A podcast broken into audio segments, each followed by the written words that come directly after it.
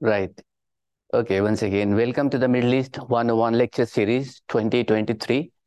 This lecture series gives you a comprehensive overview of the Middle East region and its impacts on Singapore and the world. Today's lecture is the third in this series in which we focus on Israel and Turkey. And this lecture will be presented by my colleague, Dr. Jean-Loup Samaan. I'll be the moderator for the day. Since this lecture is being conducted both in person and online via Zoom, once we enter the question and answer round, the participants physically present here in the room may raise their hands to ask questions and wait for the mic to come. The online participants may send in their questions to the event team through the Zoom chat box.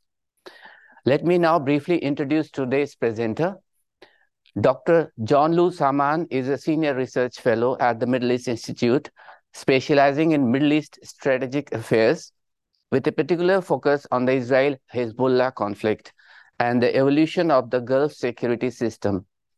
Prior to joining MEI, he held various positions in the policy sector. He worked as a visiting scholar with the RAND Corporation from 2007 to 8 and as an advisor at the Directorate for Strategic Affairs of the French Ministry of Defense from 2008 to 11. He then gained extensive experience in the domain of military education and training. First, as a deputy director for the Middle East faculty for the NATO Defense College from 2011 to 16, and as an associate professor in strategic studies with the UAE National Defense College from 16 to 2021. Dr. Samaan is a highly accomplished author with numerous impactful publications on the Middle East, and his latest book, published this year by IB Tauris, has been well received by the strategic community. The title of this must-read book is New Military Strategies in the Gulf, The Mirage of Autonomy in Saudi Arabia, the UAE, and Qatar. With this, I hand over the floor to Jean-Loup, please. A very kind uh, introduction. Um, so as as you mentioned, this is the third lecture, and uh, we we discussed last week uh, the um, the policies of Iran uh, in the region, and to, uh, to discuss how Iran, uh, as a regional player, uh, is able to shape the politics, the disputes in the area. we're going to continue on that theme with two countries, and as you can see on the the slide, the first slide, the the title uh, is non-Arab regional powerhouse. So the uh, the idea was to look at those two countries, Israel and Turkey, uh, and how they uh, also matter in terms of regional uh, policies with uh, the Arab world, but also with external players, and in particular the US as well as China. so discussing two countries at the same time. Uh, so discussing two two countries can be challenging uh, in a sense that uh, I'm not going to assume that these are two countries which are identical. So what we're going to do uh, here are basically four uh, things. First, to uh, understand the political systems in both countries um, again, uh, given the time constraint, uh, I'm not going to pretend to uh, give you the full details of the the way both countries operate at the political level, but to see uh, what is the nature of their political systems. Uh, then, after that, looking at the foreign policy orientations of these two countries. Uh, what are the key principles, the key objectives which are assigned to uh, their foreign policies. After that, I'll look at the bilateral relationship, uh, and this is something that has been uh, evolving uh, remarkably in the last two years. So we are at, I would say, at a, an interesting time uh, to discuss Israel-Turkey uh, relations. And finally, to look at Israel-Turkey in the new Middle East. And when we talk about the new Middle East, this is something that you'll see uh, in other lectures during this semester, uh, what we characterize as this combination of new great power competition in the area between US, China, as well as these new ambitions for regional actors such as the Gulf states, Iran, uh, and Israel. So that is uh, the program uh, more or less for the next 40, 45 minutes. Uh, so, as I said, we'll start with the politics in both countries. And to understand politics in those two countries, it's worth uh, exploring five aspects national identity, political system, political leadership, economic environment, and security priorities. And you'll see that we have here some interesting similarities as well as differences. Uh, in terms of national identity, we have here uh, two uh, democracies. Uh, so uh, the current uh, system of Turkey was established in 1923. as you know from history, this followed the fall of the Ottoman Empire with the creation of the Republic of Turkey. Uh, the founding father of the Republic of Turkey being on this picture uh, uh, at the bottom, uh, Mustafa Kemal, uh, also known as Ataturk. And as the first president of Turkey, Ataturk had created a specific identity, which was first secular. The idea was that Turkey would make a would explicitly uh, create this division between state and religion, so a secular uh, country, as well as a parliamentary republic. Uh, the inspiration, uh, among others, uh, for Mustafa Kemal uh, was the French Third Republic of the late 19th century. what's interesting for us is that when Mustafa Kemal created uh, in the 20s the, um, the, Turkish Republic. There was one uh, uh, uh one Jewish leader uh, who was uh, very influenced by Kemal, and that was David Ben Gurion, who is here on the picture at the top. David Ben Gurion, who would later become the first prime minister of Israel, lived in Istanbul for a few years and was actually inspired by the Turkish model. He considered that the Turkish Republic could be inspiration for what could be one day uh, modern Israel.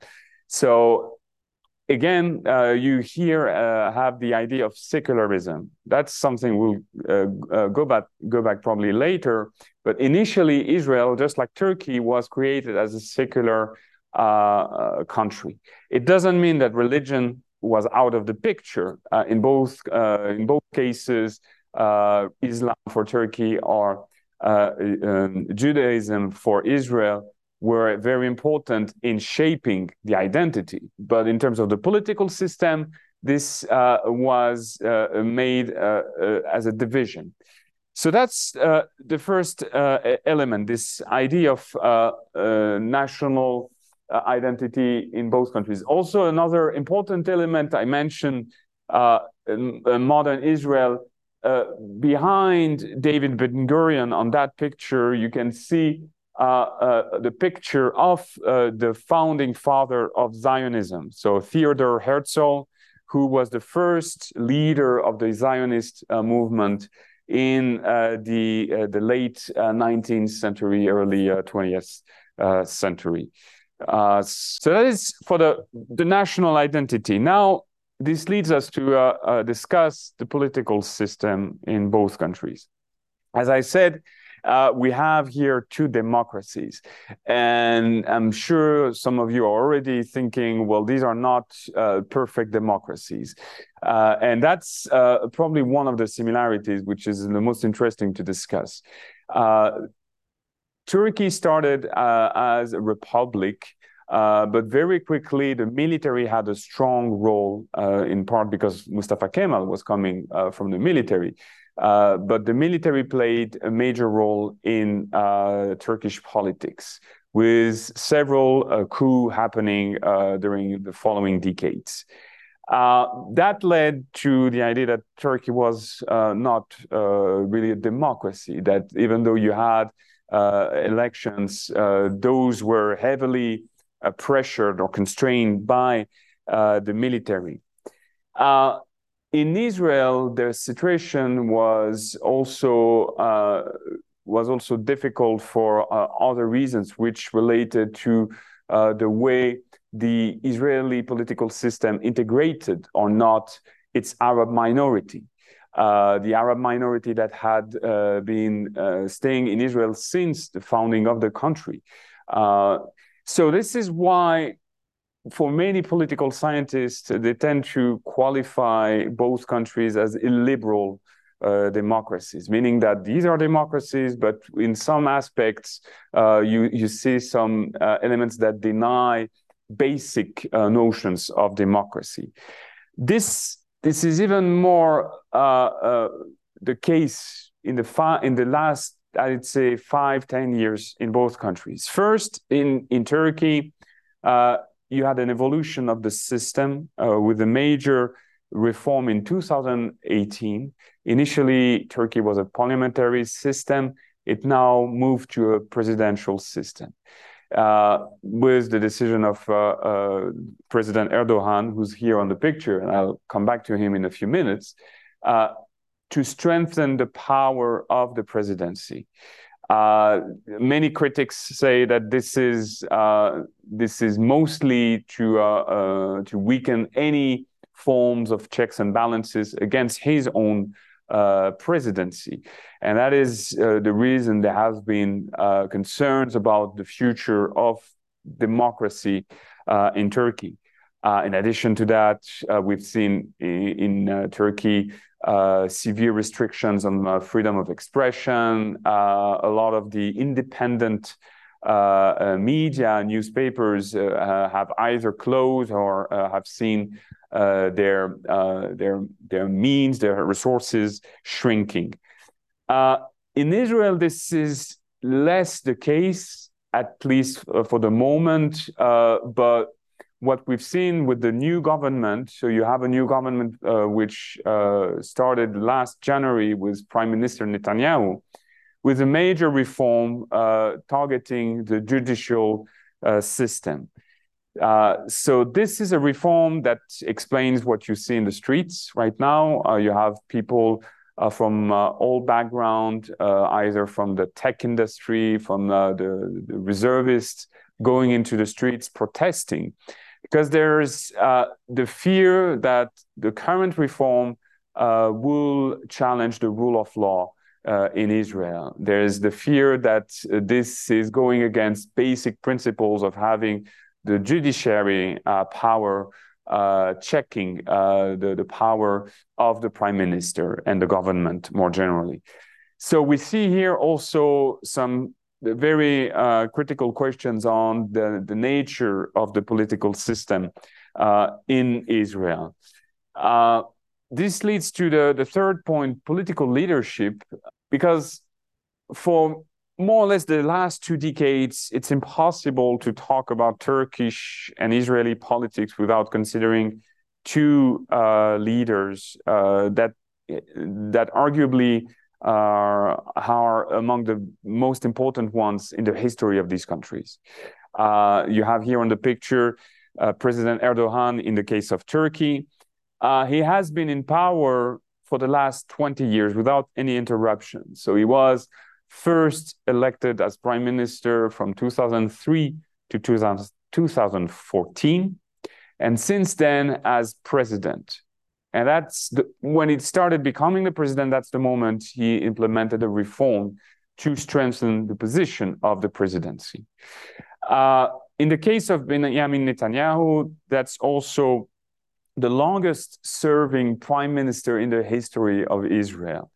He uh, first uh, was prime minister between 1996 and 1999, and then uh, a, a, second time uh, for 12 years uh, between 2009 and 2021. And finally, uh, we saw him coming back to power despite many scenarios or many speculations that he was over. He came back to power last December. Uh, what's interesting in comparing both uh, leaders is that you see some similarities. Uh, both came with uh, major ambitions to uh, modernize the economy of both countries, and they were actually successful, at least in the first years in both cases, uh, to uh, modernize the, the, the economies of the countries, to turn them uh, into uh, Uh, significant powerhouses, uh, not just in the Middle East but uh, within the OECD. But they also uh, uh, targeted uh, any dissent. so they personalized power. they create created a system of elite that dependent on them. Uh, and they are, in a way, the, most responsible leaders for this trend towards illiberal uh, illiberalism uh, in both countries. So that is uh, for political leadership. Let me now turn to uh, the economic environment. As I said, uh, both countries, uh, both countries represent major economies, not just in the Middle East region, but more broadly, we've seen how both countries are perceived as important economies. These are the two only Middle East countries which are part of the OECD. Uh, and you uh, probably know uh, already the reputation of Israel as the startup nation. Uh, Israel is uh, one of the uh, is after the U.S. the country with the the biggest number of unicorns. so this is a this has become part of the um, the national uh, economic environment, the the tech industry uh, is an element of national pride in Israel. Uh, but there are some uh, some questions that come also with this uh, economic environment. Uh, mostly in the case of Turkey, we've seen since two years ago a major financial uh, crisis in Turkey with the, the collapse of the currency, uh, which in a, in a way uh, put an end to uh, uh, two decades of, uh, of major growth in, in Turkey. So that actually challenged the, um, the legacy of Erdogan at the economic level. when it comes to, to Israel, the issue is different in a sense that you have now a, a, kind of a two economies at the same time. You have the tech economy, uh, which represents uh, a major element of wealth, of income, uh, but the rest of the society, which does not really benefit from that tech uh, industry, that tech industry is actually uh, more integrated into uh, the um, the economy of California, in a sense.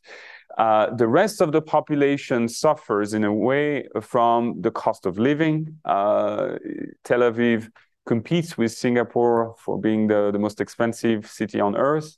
Uh, and this is, in, in many ways, something that explains also the, uh, the current divide within the country.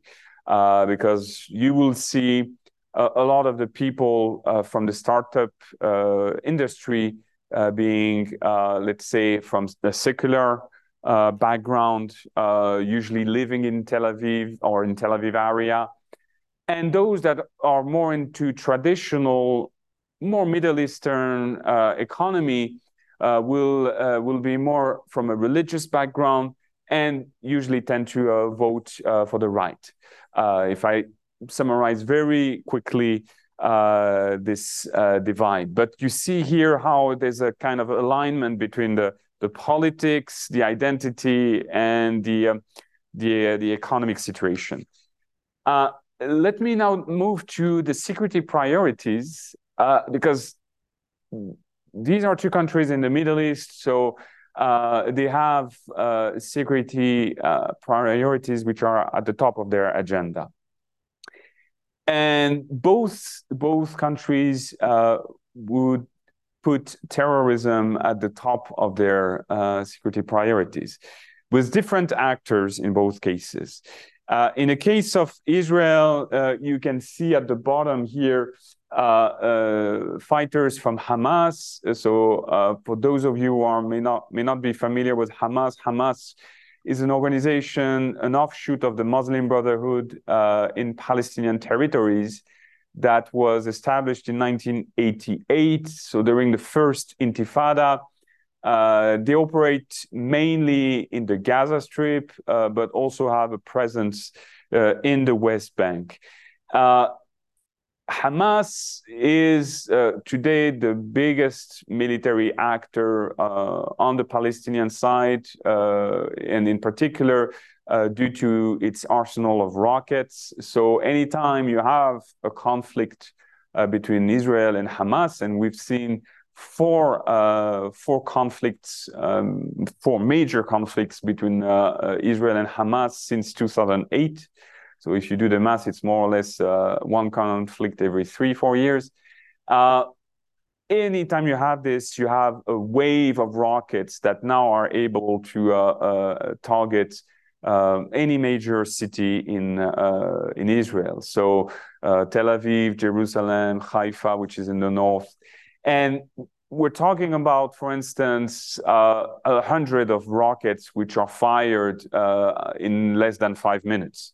So this has uh, become a major uh, issue at the security level. Uh, let me show you on the next slide the the, the map just to uh, give you an idea because you can see here and due to the time constraint, I'm not gonna give you all the details of the history of Israel-Arab conflicts.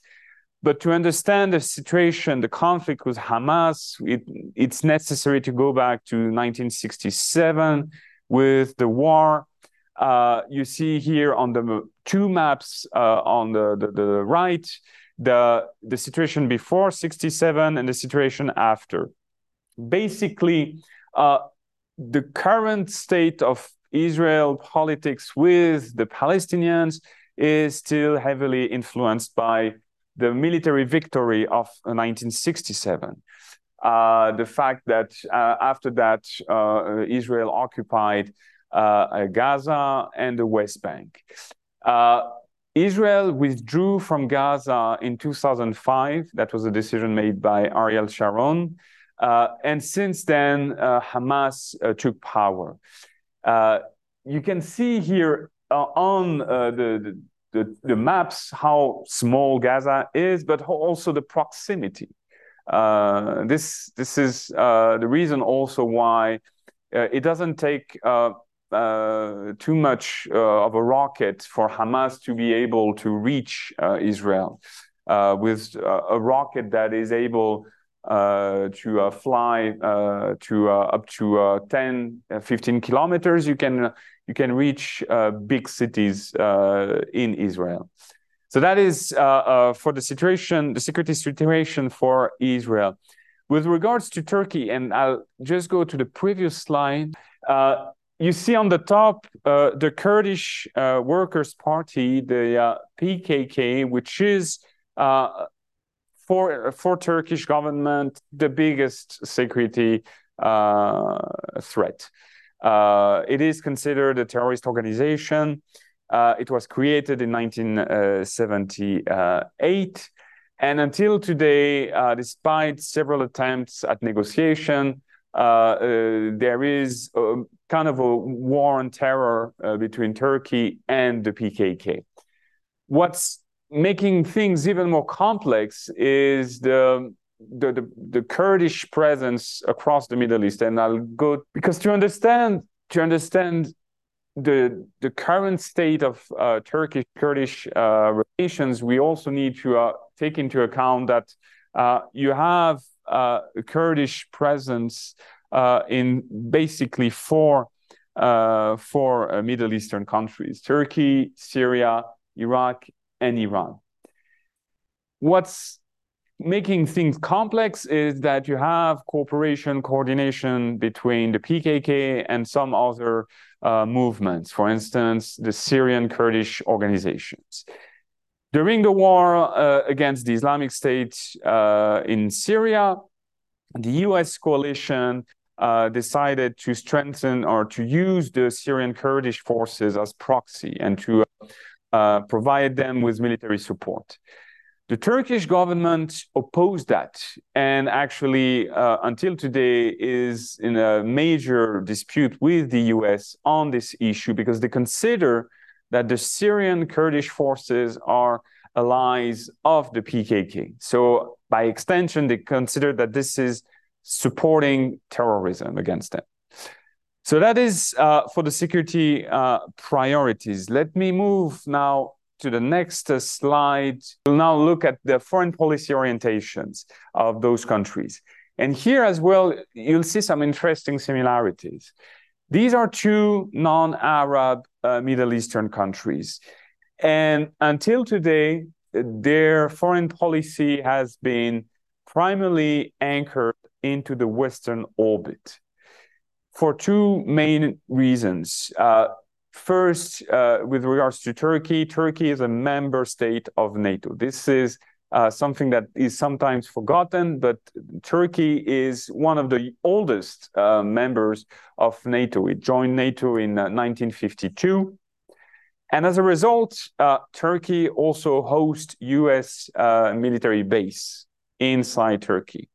Not only does Turkey have US soldiers on its territory, it also hosts US nuclear weapons. That's a very important element uh, because that that is a relic uh, of the Cold War. At that time, it was uh, mostly to deter uh, the USSR. But until today, uh, this is an, an, important element. This, in a way, is opposed by some parts of the public opinion, uh, especially the more conservative, more traditional Turks that uh, uh, have a negative view of uh, the US. But despite all the tensions between Erdogan and the US uh, government, the, Turkey has been uh, has not uh, challenged that presence, this uh, U.S. military presence, and has not challenged at all its membership of NATO. It's important to keep in mind that any decision within NATO is taken by consensus. So Turkey, like any other country uh, member of NATO, can oppose any decision, and it did that recently when Sweden wanted to join NATO uh, Turkey was able to threaten its veto. Eventually, uh, the US administration uh, was able to uh, convince uh, the Turks to uh, accept um, Sweden membership. But that tells you how Turkey is an influential member of the Atlantic Alliance. In the case of Israel, Israel is not a NATO country, but it does enjoy uh, a very strong and uh, arguably probably one of the strongest uh, military partnerships with the US. We discussed that during the first lecture uh, two weeks ago with the fact that Israel's security is probably the first and most important uh, priority for the US in the Middle East. And until today, you have uh, about $3 billion uh, each year, which is provided by the US taxpayers to Israel's armed forces. So this is quite significant. And this is the reason why, despite all the, the the, the public uh, discussions in both cases, Israel and Turkey, uh, you have in both cases uh, an important um, proximity with the Western uh, countries because this necessity. Uh, in both cases, they benefit a lot from their uh, from that from that dimension. Let me now move to the second part, which is the Arab world, and here it's also important to to see that both both countries have had uh, difficult uh, relations uh, with the Arab world. Uh, it seems more obvious in the case of Israel. I'll go back to that in a minute. But even in the case of Turkey, uh, it's worth reminding that uh, Turkey, especially in the Middle East, in, especially in countries like Syria, Lebanon, is marked by the memory of the Ottoman Empire. If if you go into uh, if you read the, the, the history textbooks uh, in the schools uh, in Lebanon, in Syria, they heavily uh, talk about uh, the torture the, uh, that they suffered from from the Ottoman Empire.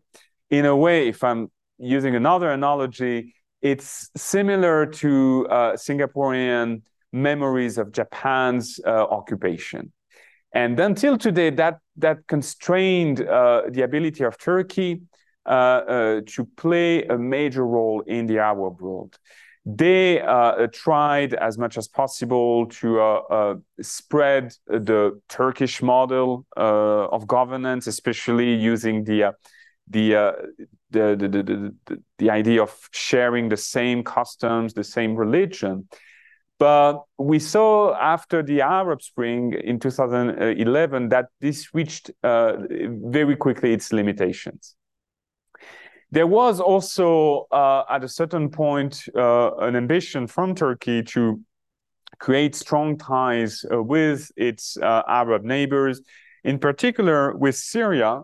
You can see here uh, an old picture, something that is sometimes forgotten, but Uh, uh, President Erdogan uh, and uh, his counterpart from Syria, Bashar al-Assad, used actually to be close partners. before the war started, Erdogan displayed his partnership, his even friendship. He, they, they, actually went for a short vacation uh, with uh, their spouses uh, together. So that was before the war and before uh, both countries uh, found themselves uh, on the opposite sides.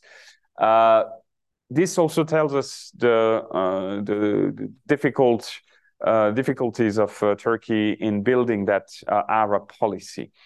In the Gulf, uh, that was also uh, quite challenging. Turkey has close ties to Qatar, uh, and Qatar uh, opened a Turkish military base in 2014, uh, the first uh, one since the end of the Ottoman Empire. But Turkey has also very difficult relations uh, with Saudi Arabia uh, and the UAE. I'll come back to that later.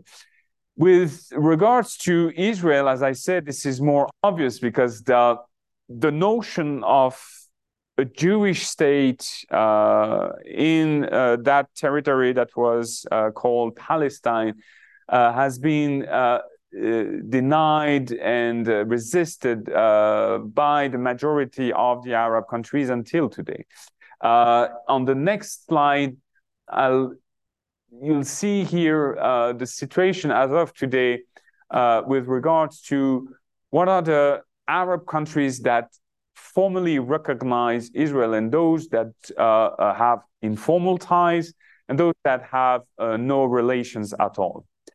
Uh, what's interesting is that recently uh, the, the, we've seen a major wave of what we call normalization. Uh, for a long time, the majority of Arab countries just didn't recognize the, the existence, existence of Israel. That meant that there was no participation of Arab states uh, to any uh, diplomatic meeting involving Israel. But in recent years, we saw Morocco, we saw Sudan, we saw the UAE, we saw uh, Bahrain, and possibly in coming years, Saudi Arabia recognizing Israel. That's a major, major step. Uh, and that is the reason also why we talk about the new Middle East, because here uh, uh, this is something that historically will change the way we we think Israel's um, Israel's position in the Middle East. Let me move to the next slide, which looks at the relations with Iran and here you, you, the relations are very different uh, because in the case of uh, uh Israel, uh, Iran uh, for the last two decades has been uh, an existential threat.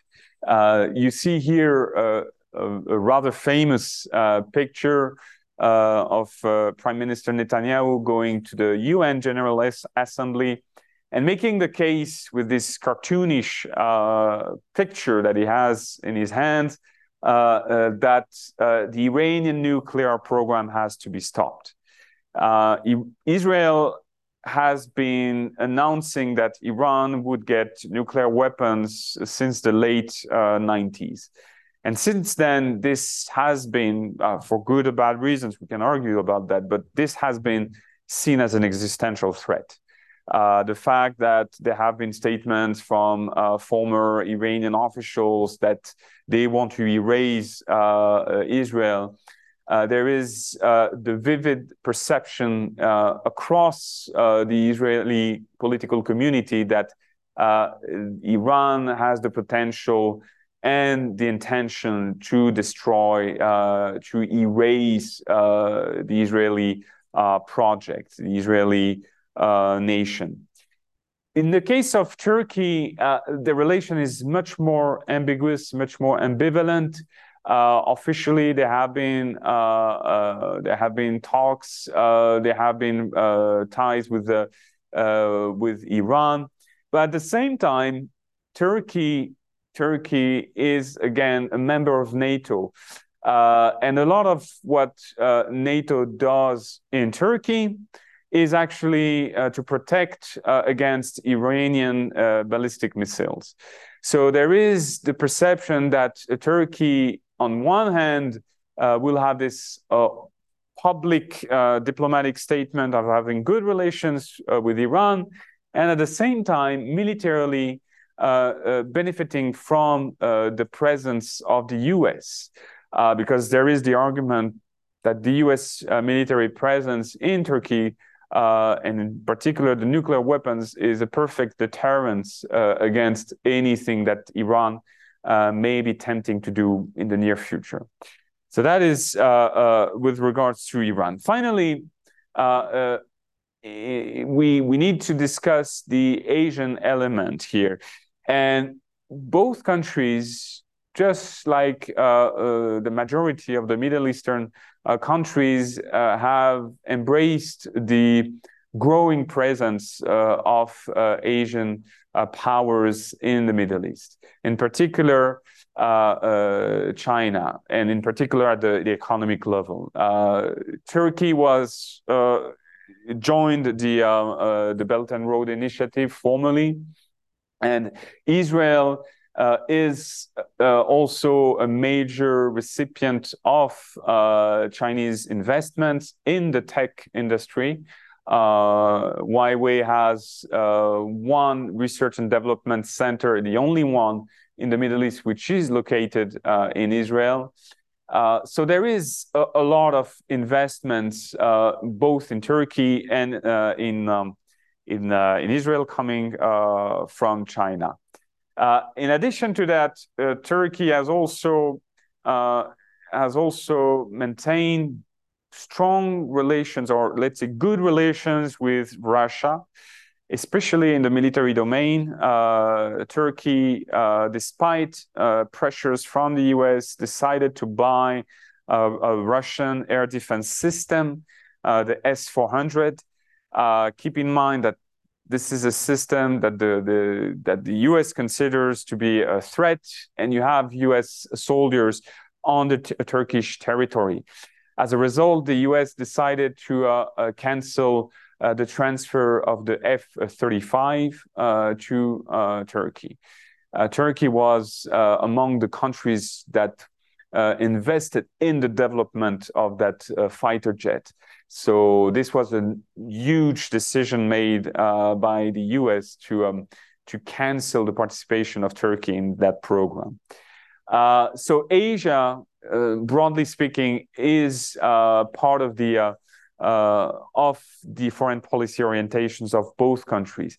In the case of Israel, we could argue that the country has been much more cautious in in trying to maintain its distance from China than uh, Turkey because of the US pressures. Let me move to the third uh, point, and I'll have to go quicker because I realize uh, I'm taking much more, uh, too much time uh, on the previous slides. the state of bilateral relations. interestingly, the, the two countries have had uh, uh, bilateral relations for a long time, starting in the 50s. Uh, Turkey was part of what Israel called its, its, periphery doctrine back then.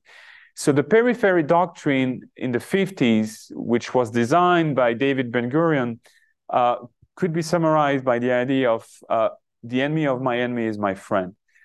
Israel was looking at the, the map of the Middle East, considering that it was surrounded by Arab countries that wanted its destruction.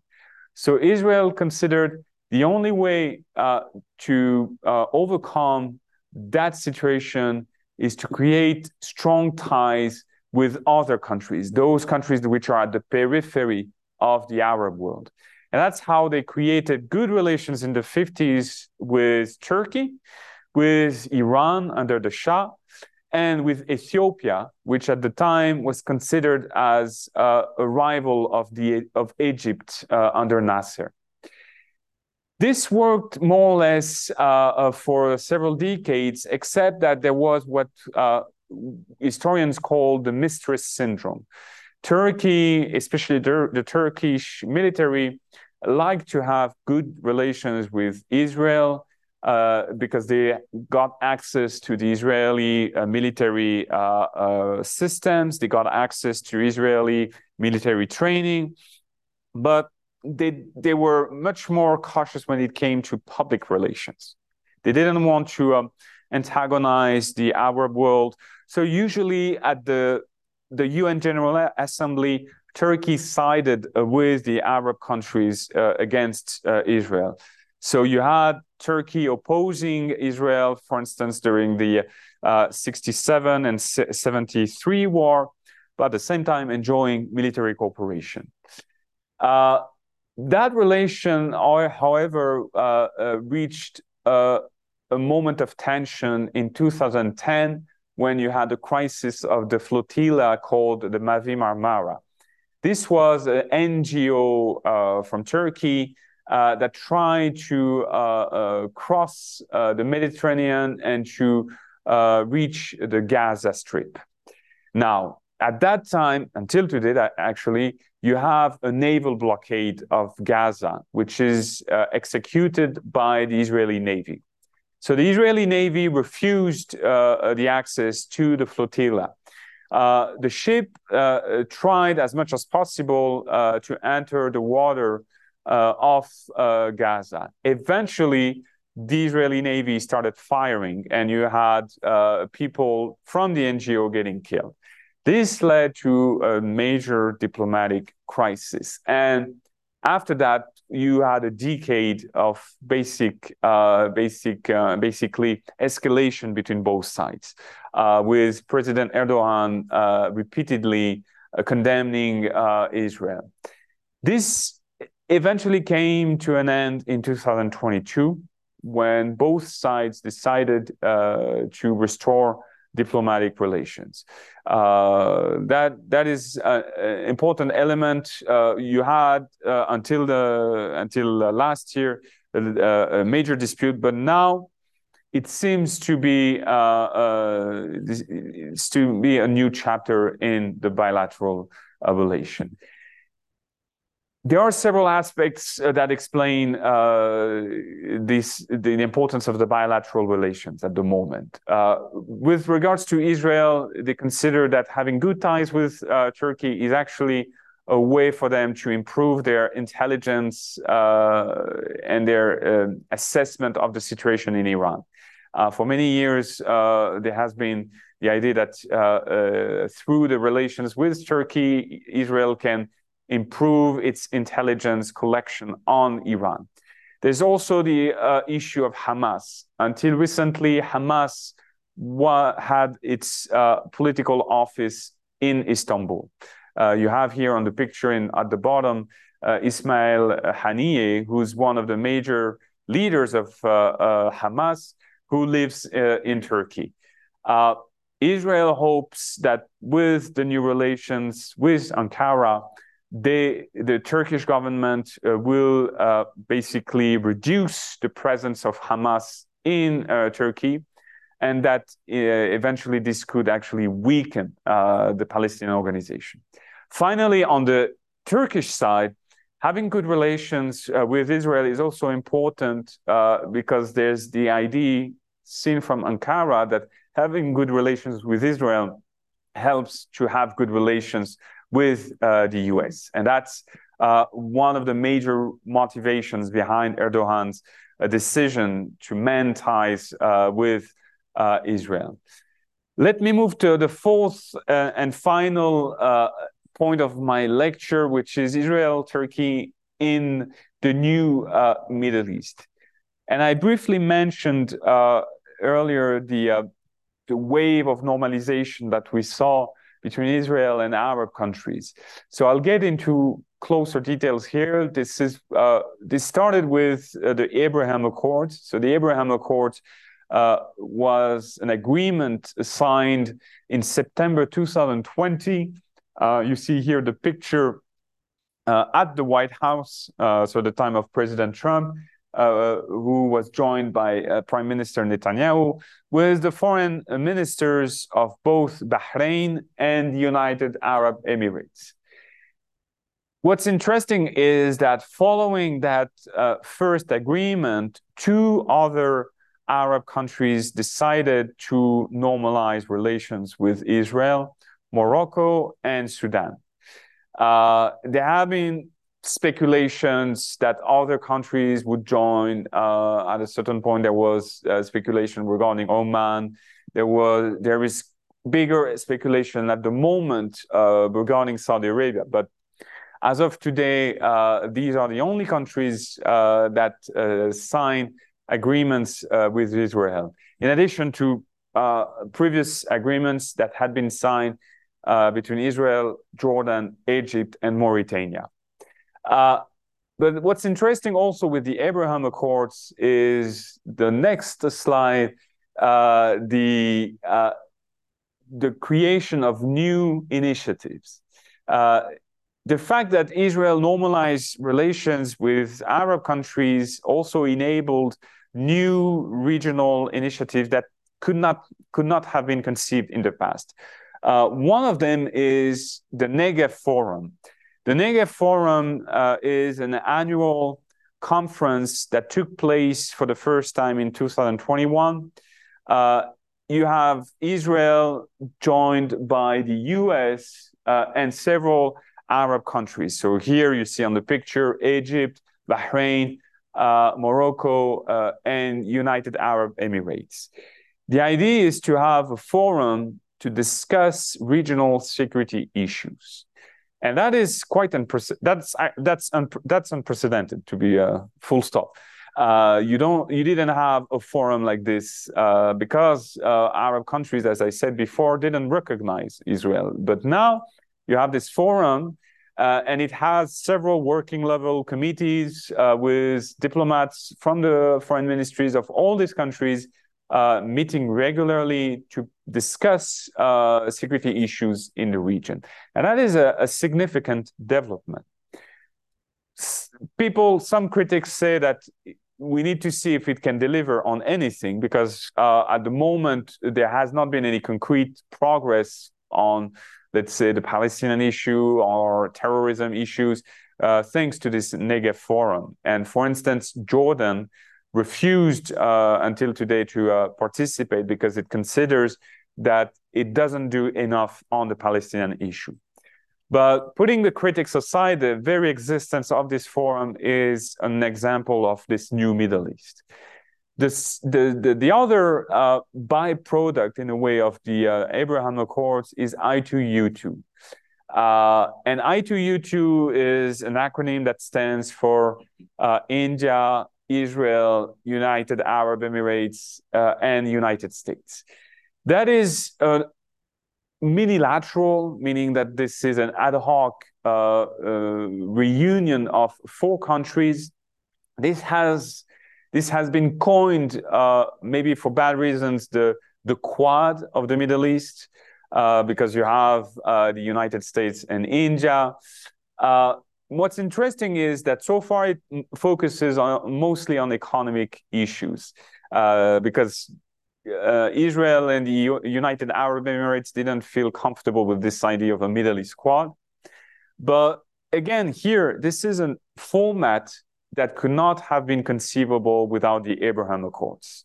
Because the Abraham Accords uh, normalized relations uh, between Israel and, and UAE, and even India, in a sense, uh, would not have been comfortable, let's say, two decades ago, being in a public format like this with Israel. So that's also part of this uh, new Middle East. Finally, with regards to Turkey, uh, Turkey uh, uh, at the time it it uh, restored its ties with Israel, also decided to restore its ties uh, with what we call the quartet, which is uh, Saudi Arabia, United Arab Emirates, uh, Bahrain, and Egypt. This is uh, the quartet or this group of countries that implemented the blockade of Qatar, the Qatar which was supported by Turkey. And after the lifting of the blockade, Turkey uh, decided to restore ties with uh, the Quartet and, in particular, with Saudi Arabia, as you can see here uh, with a picture of the, the Crown Prince Mohammed bin Salman.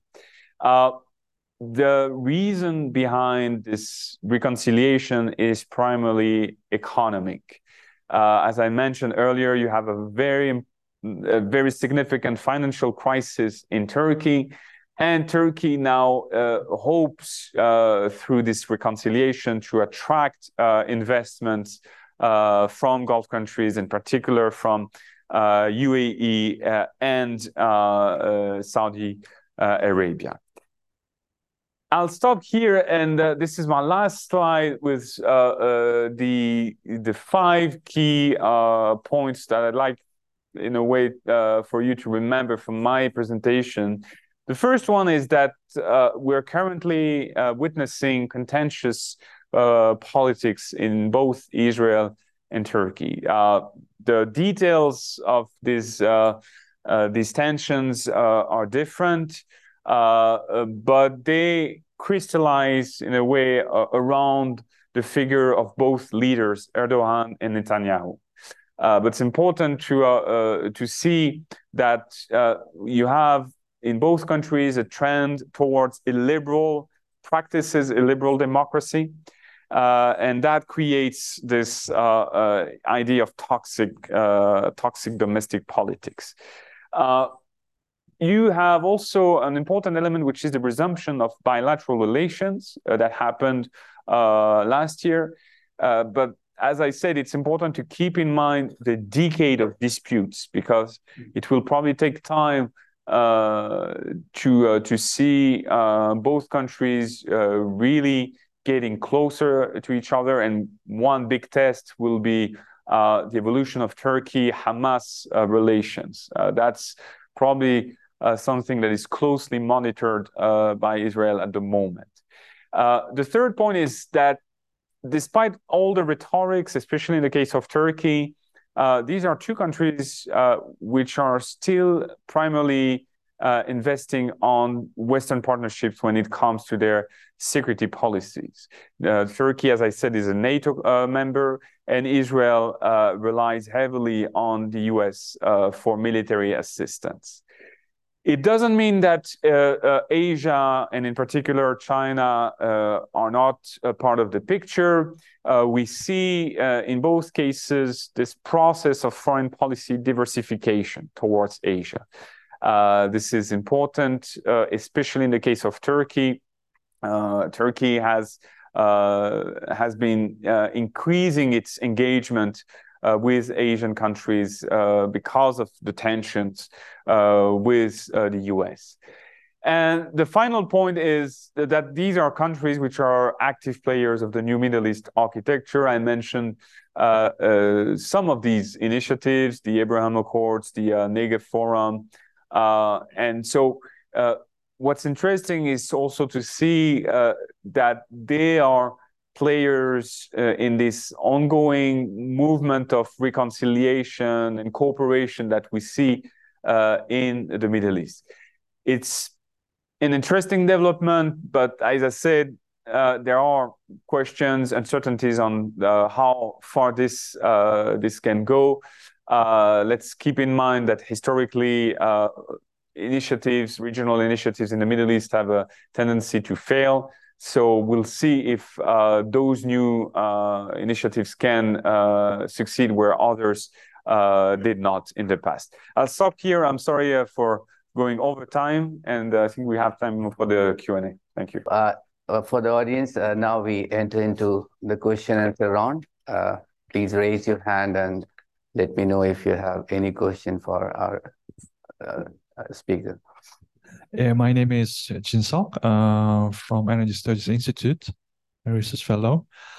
Um, as I'm a, a, energy market researcher, I'd like to ask, uh, is it possible the development of a Leviathan gas field in Israel and how it affects the relationship with the Turkey? Because I heard that they had plans, the Israel and Turkey, they uh, developed, uh, no, Israel, uh, Turkey wanted to import uh, natural gas from um, from Israel, and Israel had uh, many different plans: export to Egypt or export to to Turkey. And I'm quite curious how this discussion and development I'm going, how what the, the, the development what you have mentioned is affecting um, this very important uh, gas project, which is very have a large volume of natural gas. Thank you very much. Yes, uh, uh, thank you. This, this, is a great question, and uh, uh I, I uh, due to the time constraint, I didn't mention the, the gas issue, but that's uh, that's a key element in the equation, and especially in the last ten years. so, because it it started in a very con- confrontational situation. At first, you had uh, Israel uh, joining uh, projects with Greece, Cyprus against Turkey, especially when it came to um, uh, gas exploration uh, in the Cyprus uh, Cyprus economic exclusive economic zone, which was challenged by Turkey.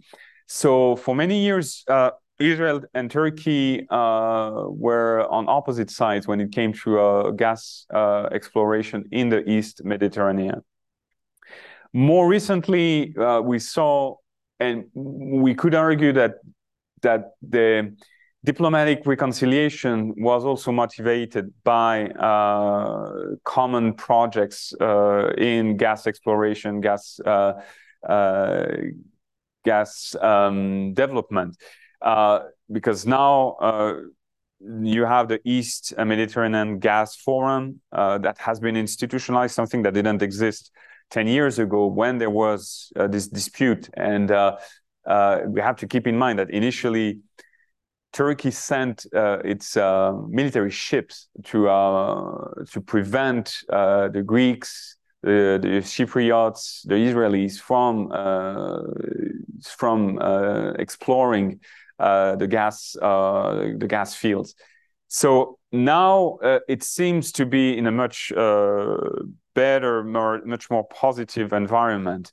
apart from that, I, I, I could not give you the the last up to date uh, situation on the uh, let's say the uh, the business side, but let's say that diplomatically the situation has been clarified because a lot of the issues at the diplomatic level related to the uh, the borders, uh, the border, the maritime borders, and how that affected uh, the possibility of gas exploration.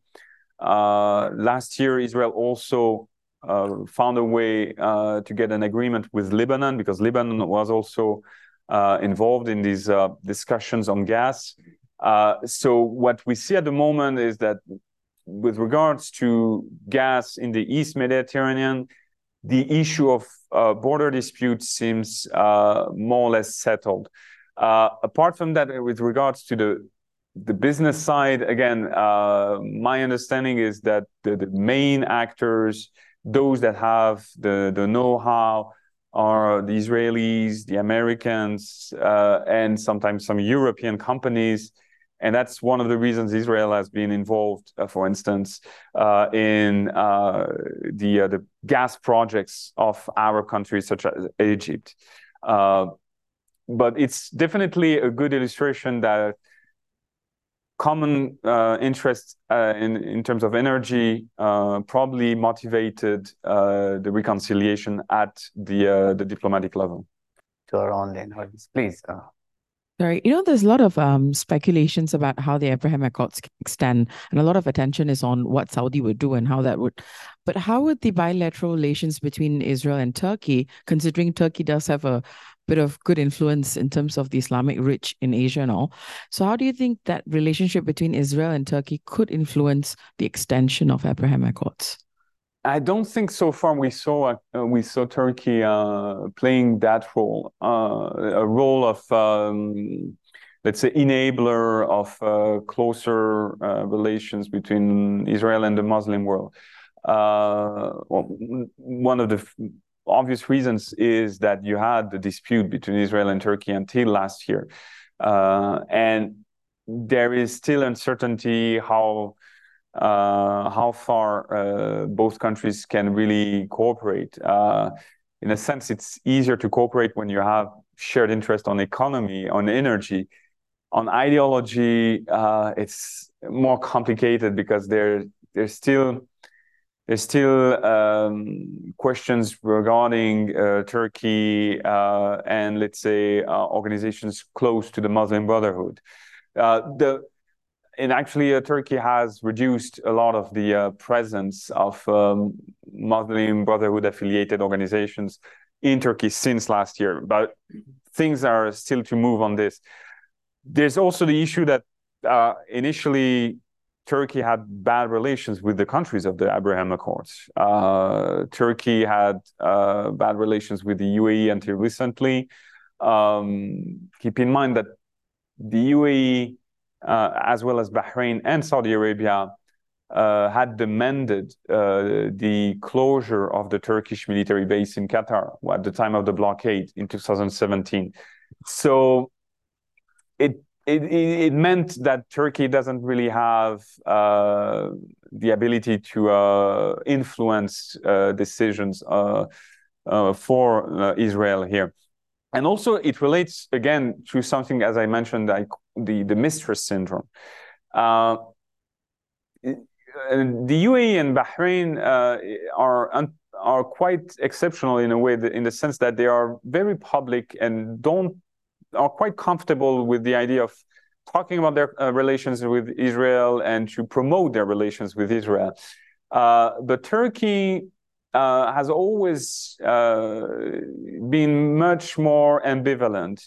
As I said, there was uh, strategic military uh, consultations for decades, but Turkey had to cope with its population that was very pro-Palestinian and openly against Israel. So I don't think they wanted to play any role in supporting, uh, let's say, uh, Israel's relations with other uh, with other Muslim countries. There's the idea that Turkey played a role in getting Israel close to Azerbaijan, but it doesn't seem to be something uh, concrete. Uh, the, the Israel-Azerbaijan relations uh, seem to be much more through the bilateral channel than through a Turkish uh, Turkish um, facilitator. So that's probably the reason why we don't see yet any uh, Turkish involvement on that. Thank you so much. Uh, okay, please. Uh, mm. Uh, thank you. A very nice presentation. Uh, you know, from my very limited understanding of the Middle East, uh, you know, just uh, wanted to uh, know your views that I mean uh, the Palestine-Israel conflict. I mean, it's the defining, you know, issue over there.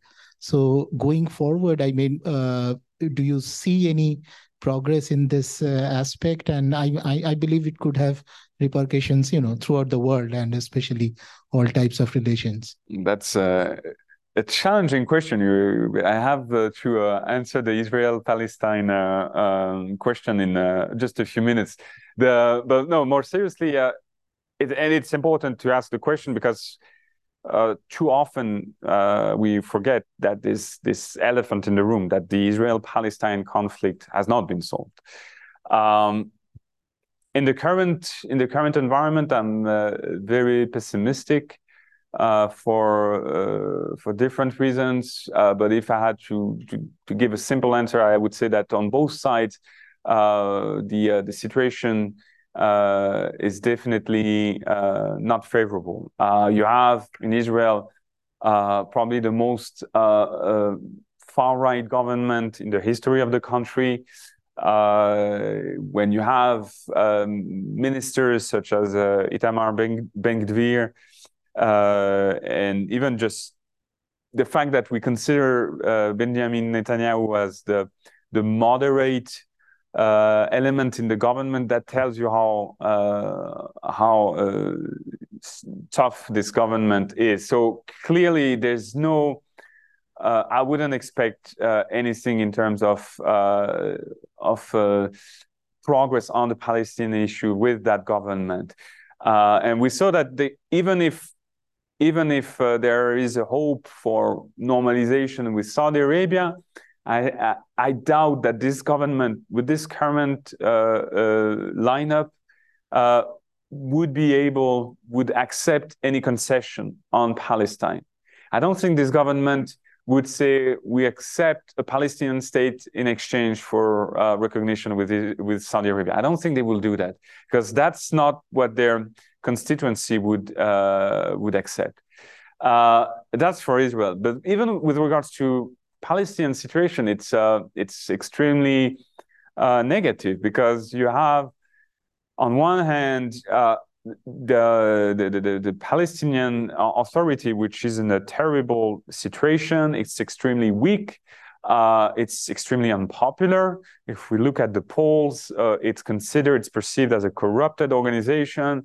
Uh, Mahmoud Abbas has been in power for two decades, is uh, extremely old actually, uh, and is is just not able to uh, to make uh, the decisions that will be uh, necessary to put the Palestinian as a credible interlocutor.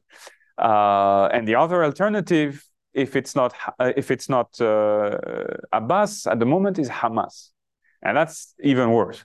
Uh, but that's uh, uh, that's the worst case scenario, which is unfortunately getting more likely each year. The fact that Hamas is powerful not only just in Gaza, but is gaining uh, uh, more powerful in uh, the West Bank. That would be a, a terrible scenario because that that I don't think having Netanyahu on one hand and uh, Hamas on the other hand, uh, we would see a, a, new Oslo peace process. But that's the reason why, in the current situation, real, realistically, I don't think we'll we'll see anything new. Uh, the only thing we can hope is uh, the suspension of the the new settlements. Uh, that's a very low point in terms of expectations uh, because they announced new settlements, which is also very uh, unprecedented in terms of the scale of the new settlements we're talking about. But the only thing we can expect is that uh, Netanyahu uh, does uh, not go further on this. Thank you so much. Uh, before we go further, uh, I have a question from an online audience on the same. I'll just read it verbatim from Hanan. He asks, "Are we going to talk about Hamas and not apartheid Israel?" Uh, is practicing on Palestinians. Uh, before you answer this question, I, I know for a fact that Iranians use this uh, word apartheid regime, you know, for Israel. Is there any other country which actually uses it, or is it correct to use this term uh, for, for Israel? Iranians use it all the time. Wait, the, so the question relates to Hamas or to uh, no? Uh, apartheid? basically, the questioner has noted that you have talked about the missiles being fired from Hamas side maybe he is inquiring why you have not talked about the Israeli side, you know, uh, and their exigencies towards Palestinians. This is my inference to this question. Okay, well, I mean, the the, the simple answer is uh, that I was talking about the perception uh, uh mm. seen from Israel. Uh, of course, I'm not. Uh, saying that you have, I wasn't making a normative statement. I was explaining uh, that when you are in the position of Israel, uh, you consider that uh, your major threat is rockets or missiles being fired from Gaza. It doesn't justify uh, the Israeli practices uh, in Gaza, such as naval blockade that I mentioned, or the restrictions on the liberty of movement and the economic humanitarian humanitarian um, damages or consequences that are uh, that are that comes with the Israeli uh, the Israeli uh, policy. Uh, at the same time, uh, Israel is not technically occupying Gaza. Uh, Gaza is governed by Hamas, so a lot of the the lot of the, the, the daily uh, suffering from uh, for the people in Gaza comes also from Hamas. So it's not a situation where you have a a good and a bad, uh, good uh, good a, good player, bad player. That doesn't play in the Middle East. Sure. I hope Hanan has been satisfied by your answer. And there's another question from an online audience. Saman Omar asks, what implications do Israeli-Turkish ties have for U.S. interests in the Middle East? He is from Security Studies Research researcher, Kurdistan region of Iraq. Oh. Yeah. uh, well, I mean, the hmm. the response is uh, uh, simple in a way for the U.S. and actually on uh, both uh, Democrat and Republican administrations. Uh, they historically saw both countries as their um, their closest partners uh, and in a way bridges in uh, the Middle East. They, uh, as mentioned before, Turkey uh, became a NATO member in the 50s. So very quickly, uh, the U.S. looked uh, at Turkey as one of its anchors for its Middle East policy. Same thing uh, for Israel, uh, and it's a bipartisan uh, perception. They uh, they they they, uh, they consider that uh, Israel until today is a strategic partner, meaning that there is a strategic value for Washington to keep supporting Israel, and we saw that most recently with discussions during the, the the, the Republican primary, where there was uh, discussion about relevance of uh, U.S. aid to um, uh, to Israel, with candidates uh, which uh, were strongly supporting that, saying that this is a U.S. national interest. And in a way, just to go back to the the, the, initial question, this also explains, in the case of Turkey, why the U.S. decided to abandon during the Trump administration the Kurdish forces. Uh, because at the end of the day, uh, there is this realistic, pragmatic um, view in Washington, and I think for the Biden administration is the same that relations with Turkey, even though they are difficult with, with Erdogan, they are more important than uh, supporting uh, Kurdish forces in Syria. So at the tactical level, uh, the US uh, needed the, the Kurdish forces. Uh, but diplomatically, they, they wanted to uh, preserve their relations with Turkey. That's, in a way, you could say that's a very cynical game, uh, but that that was the the priority seen from the U.S. Pers perspective. Great, thank you. Is there any other question from the audience side? from here. So let me just ask uh, maybe one final question because this uh, Israel and Palestinian issue, uh, you know, has been very a sensitive one. The term that people use, apartheid, things like that, is not actually appropriate. And uh, these are there are some countries who specifically use when they are at war with this country, like as I said, Iran, which is not widely accepted this terminology. Uh, but uh, putting it in the broader context, this whole issue of Israel and Palestine, like Israelis and ethnic minority fighting for a statehood, and now they have attained a state. Now, Palestinians, again, sort of minority, they have also been fighting for the same cause and uh, trying or striving to attain a statehood. Now, there's another uh, ethnic minority that is the Kurdish, and there's a questioner from that region also. And this actually percolates to the four countries, Syria, Iraq, Iran, and, and Turkey. So, what do you see the future of the uh, of, of the the struggle of this Kurdish uh, minority, and uh, how does it impact the bilateral relationship between Israel and Turkey? Is uh, you know is there any dimension of this particular element uh, between Israel and Turkey, uh, this Kurdish issue? Well, I mean, Israel historically, Israel uh, had ties, uh, cultivated ties with uh, Kurdish leadership, in particular in Iraq. Um, that that was actually uh, as uh, old as in the 50s, because as you mentioned, there was this there was this common perception that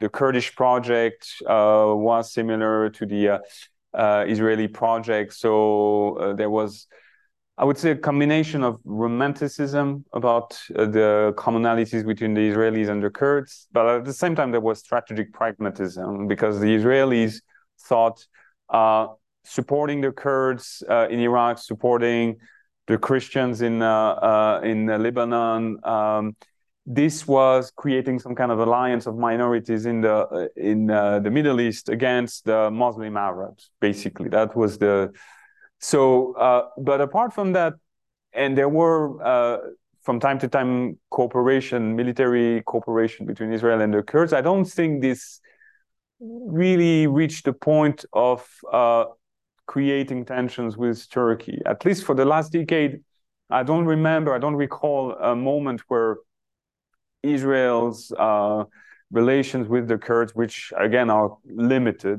uh, became uh, an element of the dispute between uh, between Erdogan uh, and Netanyahu. Uh, this was more actually on the Palestinian issue. The the, the the, the real issue for for Turkey was on Israel and Palestine. that I mentioned the Mavi uh, Marmara uh, situation, but relations uh, got also very tense because Turkey started to become a, an active player in Palestinian politics, supporting Hamas, and as a result, condemned systematically any Israeli operation in uh, in the Palestinian territories. So that that is more the uh, the issue at stake than the the Kurdish uh, issue. The the other question you had was with regards to the Kurdish project itself. Uh, well, I mean that I mean um, I don't want to uh, make uh, uh, bold predictions that, and especially because we record that, you could watch this in five years from now and think that this guy was really stupid. but it doesn't seem again here also very pessimistic in a way. I don't see elements that go in the direction of uh, Kurdish independence. Is the uh, if we look at the Iraqi uh, context, uh, which probably was the most encouraging one, the current situation uh, doesn't seem to be uh, favorable for that. So.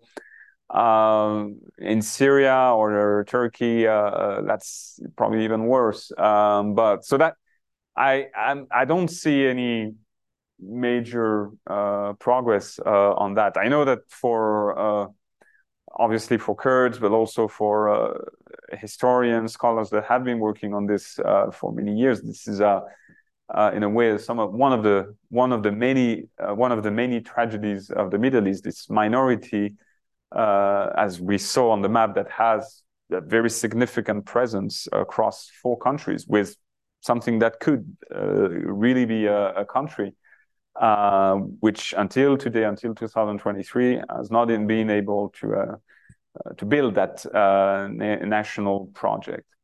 but yeah, I think there's combination of regional regional interests, also fragmentation of Kurdish politics as well. Um, we're not talking about one Kurdish movement only. So I'll stop here. I'm sorry, I'm taking much too uh, long.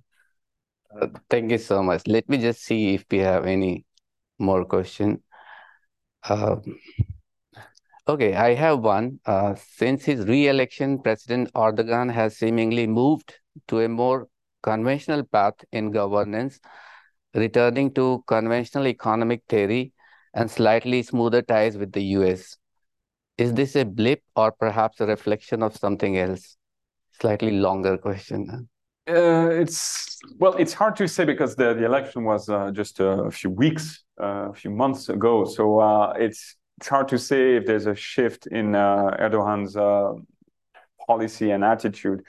the only thing we know is that there have been hopes in the past that he would be more moderate, and each time he actually doubled down on his assertive attitude there are signs for sure that he he seems more reasonable and he seems interested into uh, uh, getting better ties uh, with the U.S. administration, uh, especially also because of the situation in Ukraine. Um, the the gamble, in a way, uh, between the, the, the Turkish gamble with Russia uh, on the S-400 and on good relations diplomatically with Putin uh, put him uh, put Erdogan in a odd situation after the Ukraine invasion.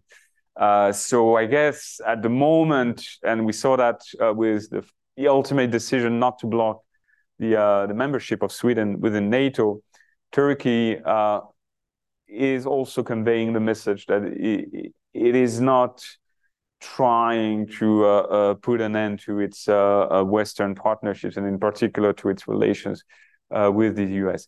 It doesn't change the fact that it's no longer part of the uh, F-35 program, which is a major loss for Turkey. it's a significant loss, not just operationally for the Turkish Air Force, but diplomatically, economically, this is a a tremendous loss. Uh, but on other fi- on other fields, they, they try they seem to uh, to uh, be uh, more moderate. But again, uh, we'll see uh, one or two years from now if uh, that's a real trend or if it was just um, uh, a short temporary uh, uh, attitude from uh, Erdogan. Uh, thank you so much. I think that should be it as far as question and answer rounds are concerned. Uh, thank you so much for this uh, fascinating uh, learning journey. Uh, dealing with non-Arab countries is actually very difficult. You know, I've been dealing with them all the time, but you handled all the questions very well. Uh, and I thank everyone, uh, you as well as all the audience for participating in this lecture. especially, I would thank Aisha, Misha, and Sharon, their team for putting the whole lecture together and I hope you all will continue to attend these lectures. The next lecture is on climate change by uh, our colleague uh, Aisha. And uh, with that,